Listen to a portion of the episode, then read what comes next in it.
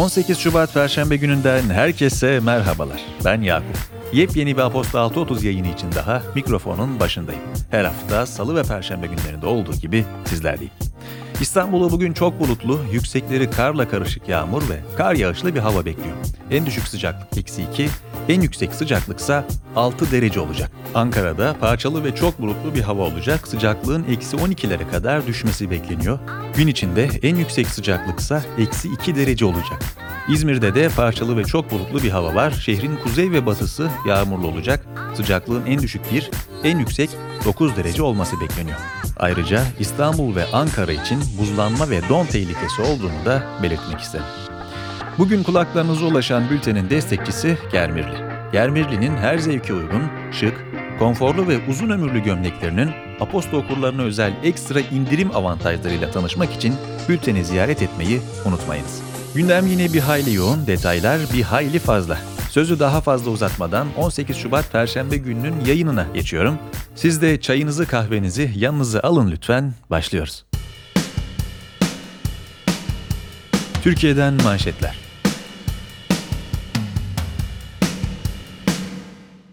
Hazine ve Maliye Bakanlığı, bağımsız oyun geliştiren yazılımcılara yönelik vergi incelemesi başlattı. Konuya ilişkin değerlendirmelerde bulunan Yeni Ekonomi Danışmanlık AŞ kurucu ortağı Nazmi Karyağdı, incelemelerde söz konusu faaliyetlerden elde edilen gelirlerin reklam geliri kapsamında değerlendirildiğini, ancak yazılımcıların asıl faaliyetinin bu şekilde bir ticari nitelik taşımadığını ve elde edilen kazancın serbest meslek kazancı olduğunu ifade etti. Maliye, geçtiğimiz haftalarda başta YouTube olmak üzere sosyal medya platformlarında içerik üreterek gelir elde eden kişilere yönelik bir vergi incelemesi başlatmış. Bu kapsamda İrlanda merkezli Google Ireland'dan Türkiye'de yaşayan kişilere yapılan ödemelere ilişkin bilgi talep etmişti. Yüksek Kurulu bu yıl bahar döneminde üniversitelerde uygulamalı eğitimin COVID-19 önlemleri kapsamında öğrencilerin gruplara ayrılmasıyla yüz yüze, teorik eğitimin ise Sağlık Bakanlığı'nın görüşleri ve programlarda kazandırılması hedeflenen asgari yeterlilikler dikkate alınarak mümkün olduğunca çevrim içi sürdürülmesine karar verdi.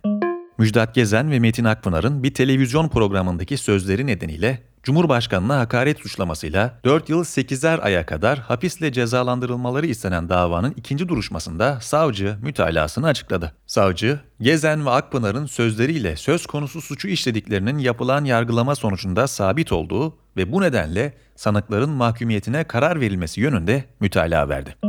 İstanbul Valisi Ali Yerlikaya, şehirdeki kar yağışı ve buzlanma nedeniyle yüz yüze eğitimin bugün de yapılmayacağını duyurdu.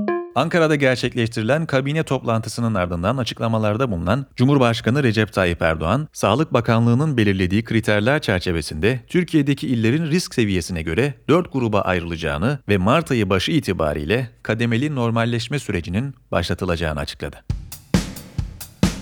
Dünyadan manşetler. İtalya'da geçtiğimiz hafta sonu yemin ederek resmen göreve başlayan Başbakan Mario Draghi, yeni hükümet programını parlamentoya sundu. Yeni dönemde dış politika alanındaki önceliklerden bahseden Draghi, hükümetinin uluslararası ilişkilerde Avrupa ve Atlantik ilişkileri yalnız olacağını ifade etti ve Türkiye ile Avrupa Birliği arasında daha adil bir diyaloğun tesisi için çaba göstereceklerini de belirtti. Geçtiğimiz yıl Çin, ABD'yi geride bırakarak Avrupa Birliği'nin en büyük ticaret partneri oldu. 2020'de Avrupa Birliği ve ABD arasındaki ticaret hacmi 671 milyar dolar olurken Avrupa Birliği Çin arasındaki hacim 709 milyar dolara yükseldi. Çin ekonomisi yılın ilk çeyreğinde pandemi nedeniyle zorlanmış olsa da ilerleyen aylarda görülen toparlanma AB'den ithal edilen mallara olan talebi destekledi. Diğer yandan ABD tıbbi ekipmanlar ve elektroniğe olan güçlü talep Çin'in bölgeye yaptığı ihracatı artırdı. Fransa Ulusal Meclisi'nde ayrılıkçı İslam'la mücadele yasa tasarısı 151'e karşı 347 oyla onaylandı. 65 milletvekili çekimser oy kullandı. Tasarı, Cumhurbaşkanı onayıyla yasalaşmadan önce Senato tarafından incelenecek. Geçtiğimiz yıl Ekim ayında Fransa'da bir tarih öğretmeninin kendini cihatçı olarak tanımlayan bir kişi tarafından öldürülmesinin ardından Cumhurbaşkanı Emmanuel Macron yönetimi aşırılıkçı kişi ve grupların daha kolay tespit edilmesi ve cezaların daha etkili olması için söz konusu yasa tasarısını açıklamıştı. Avrupa Komisyonu bu yıl 350 milyon doz COVID-19 aşısının daha teslim alınması için Pfizer ve Moderna ile anlaşmaya vardı. Bu kapsamda Pfizer, AB üyesi 27 ülke için fazladan 200 milyon doz, Moderna ise yarısı bu yıl, yarısı 2022'de teslim edilmek üzere fazladan 300 milyon doz aşı sağlayacak. Pfizer anlaşmasında söz konusu miktarı ek olarak 100 milyon dozluk bir opsiyonda bulunuyor.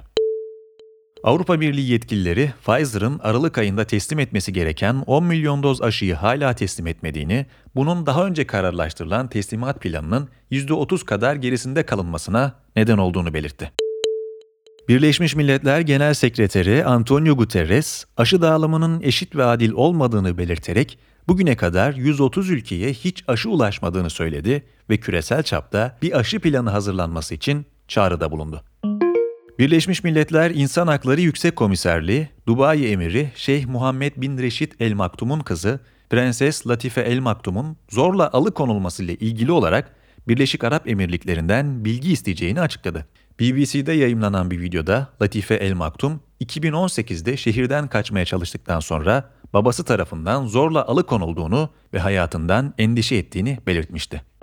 ABD'de New York Eyalet Başsavcısı Letitia James, pandemi döneminde çalışanlarını COVID-19'dan korumak için yasalarca belirlenen gerekli önlemleri almadığı gerekçesiyle Amazon'a dava açtı. İddianamede Mart 2020'den bu yana Amazon'un eyaletteki iki tesisinde temizlik protokolleri ve temas takibi gibi önlemleri almayı reddettiği belirtildi. Bunun yanı sıra şirketin tesisleri uygun şekilde dezenfekte etmediği ve kapatmadığı, ayrıca sosyal mesafe kurallarını yeterince uygulamadığı da iddia edildi. Avrupa Birliği Maliye Bakanları Türkiye'yi şu an için vergi kaçakçılığına ilişkin kara listeye almama kararı aldı. AB, Haziran sonuna kadar 6 üye ülkede yaşayan Türkiye Cumhuriyeti vatandaşlarının vergi bilgilerinin paylaşılmasını istiyor. Fransa merkezli AFP'nin bir haberine göre bilgi paylaşımı yapılmadığı takdirde Ekim ayında yapılacak güncellemede Türkiye söz konusu kara listeye alınabilir ve Türkiye'ye aktarılan AB fonlarında kesinti yapılabilir. Nijerya'nın Nijer eyaleti sözcüsü Muhammed Sani İdris, Kagara bölgesinde kimliği belirsiz ve silahlı saldırganlarca düzenlenen bir okul baskınında 27'si öğrenci olmak üzere toplam 42 kişinin kaçırıldığını ve bir öğrencinin ise öldürüldüğünü söyledi. İdris, Devlet Başkanı Muhammadu Buhari'nin olayın ardından saldırıyı kınadığını ve güvenlik güçlerine bir kurtarma operasyonu düzenleme talimatı verdiğini açıkladı. Avrupa'da sivil ve dijital haklar örgütleri yapay zeka kullanımı konusunda yılın ilk çeyreğinde bir yasa tasarısı hazırlamayı planlayan Avrupa Birliği'nin yüz tanıma araçları gibi kitle izleme teknolojilerini yasaklamasını talep etmek amacıyla bir imza kampanyası başlattı. Yüzünü Geri Al ismi altında birleşen yaklaşık 30 örgüt bölgede 1 milyon vatandaşa ulaşmayı hedefliyor. Politika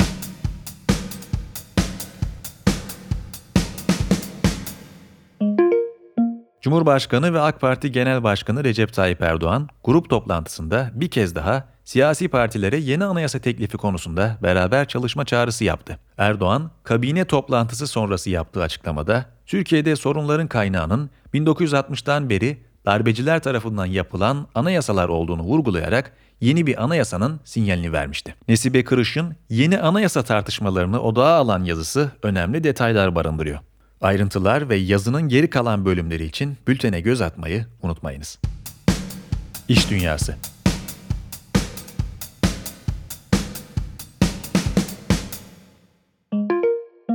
Büyük teknoloji şirketleri öncülüğünde özel sektör istediğin yerden çalış modelini benimsiyor. Pandemiyle beraber hayatımıza giren uzaktan çalışma, evden çalışma, kalıcı mı olacak, Covid sonrası dönemde nasıl bir çalışma ortamı bizleri bekliyor? Önemli bir soru bu. Aslında bu duruma ilişkin yanıtlar bir bakıma Nurefşan Kutlu'nun bugünün bülteninde yer alan yazısında yer alıyor.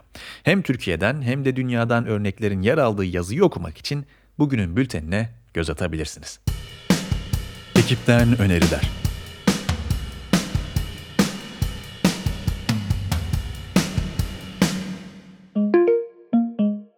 Salt'ın Ardışık programı kapsamında Barış Doğru Söz'ün Güç Odağı video işlemesi. 2021 boyunca Salt Galata'da ard arda yer alacak 5 bağımsız sunumdan meydana gelen Ardışık serisinin ilk programı olan Barış Doğru Söz'ün Güç Odağı isimli çoklu medya enstelasyonu, müzecilik ve arkeoloji temelinde harabe estetiği, temsil ve sömürgeci söylemin anlatı inşasına bakıyor. Detaylar bugünün bülteninde.